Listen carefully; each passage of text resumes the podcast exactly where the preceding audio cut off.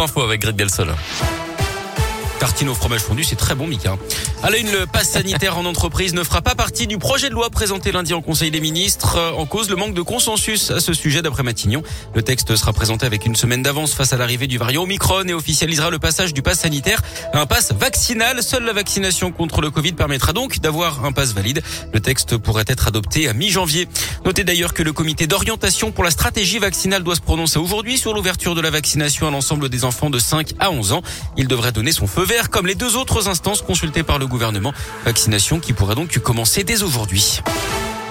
L'actu, c'est aussi le procès de deux membres présumés des Dalton aujourd'hui à Lyon. Ce groupe de rap qui multiplie les actions ces derniers mois, des rodéos notamment, mais aussi des tirs de mortier sur la police pendant une émission de télé dans le quartier de la Guillotière. C'était fin novembre. C'est pour ces tirs d'ailleurs que deux hommes sont jugés aujourd'hui. Leur procès avait été repoussé une première fois car l'un des suspects avait refusé de quitter sa cellule. On reparle de la polémique des chèvres errantes abattues sur ordre du maire de Lorette dans la Loire dimanche. Neuf bêtes tuées après une battue car accusée de s'être nourrie dans le cimetière de la commune. D'après le progrès, la SPA de Saint-Etienne a porté plainte contre le maire Gérard Tardy.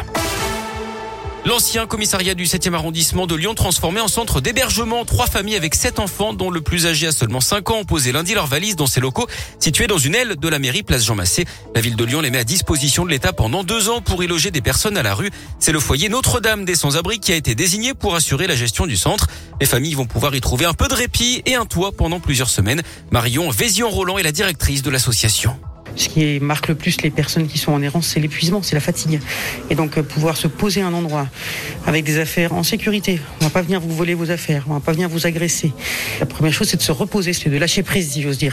C'est essentiel pour les adultes, c'est essentiel pour les enfants, et c'est essentiel pour la relation familiale, pour la relation parentale. Comment euh, comment euh, accompagner sereinement ses enfants quand on ne sait pas où on va être le lendemain? Et en plus de ce lieu, cette année, la ville de Lyon a mis à disposition des services de l'État sans place d'hébergement d'urgence en rénovant des appartements qui font partie de son patrimoine. 250 places mises à disposition l'an dernier le sont d'ailleurs toujours.